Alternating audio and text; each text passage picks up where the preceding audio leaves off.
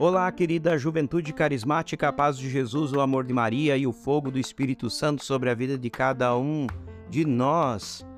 O grupo de oração São José, através do Ministério Jovem, também do seu momento Incendeia, trouxe um desafio de que nós olhássemos juntos e rezássemos a série The Chosen, que fala sobre a vida de Jesus. Então é um momento em que a gente é convidado a conviver, também a se divertir olhando a série, mas também orar pela história que ela vai trazendo, baseada na vida de Jesus.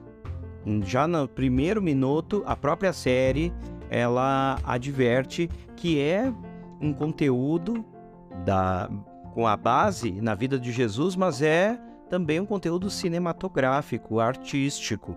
Então, existem ali algumas ligações, algumas cenas, algumas expressões que não estão na Bíblia. Mas a história é basicamente a história de Jesus nos evangelhos.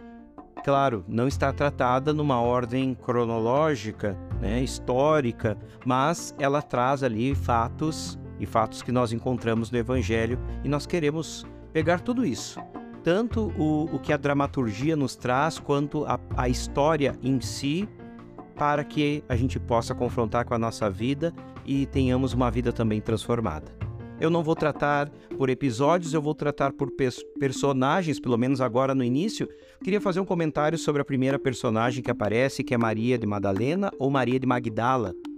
Ela que na Bíblia é uma prostituta que ao encontrar-se com Jesus tem a sua vida transformada. E a série traz, o interessante é que ela tem marcas do passado que podem ter feito ela chegar a essa vida de prostituição.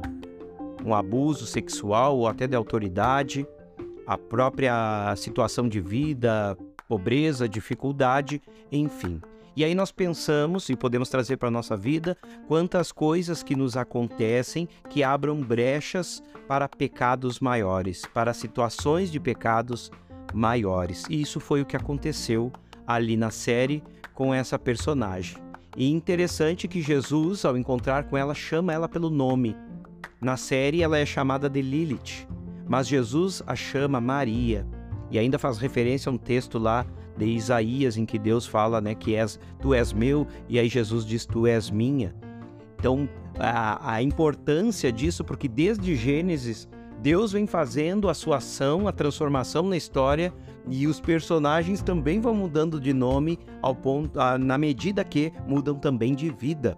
Então, Jesus chama pelo nome porque ele deseja que nós voltemos ao nosso plano original, um plano de santidade. E era isso que ele planejava também para a vida de Maria Madalena quando a chama pelo nome. Então, que nós possamos é, estar abertos à ação de Deus e que nós possamos ao percorrer o nosso caminho rumo ao reino dos céus, também fechar todas as brechas para que o pecado entre em nossa vida. Nós vamos pedir essa graça para o Senhor Jesus, para que nós, pela ação do Espírito Santo, possamos abrir o nosso coração para Ele e fechar o nosso coração para o pecado para que o Senhor venha nos curar de todos os nossos traumas, de todas as nossas cicatrizes interiores, para que a gente possa bem caminhar com Jesus aqui nesse mundo terreno, mas olhando para o mundo celeste, para o reino dos céus. Que o Senhor nos abençoe e nós queremos permanecer na presença dele. Em nome do Pai, do Filho e do Espírito Santo. Amém.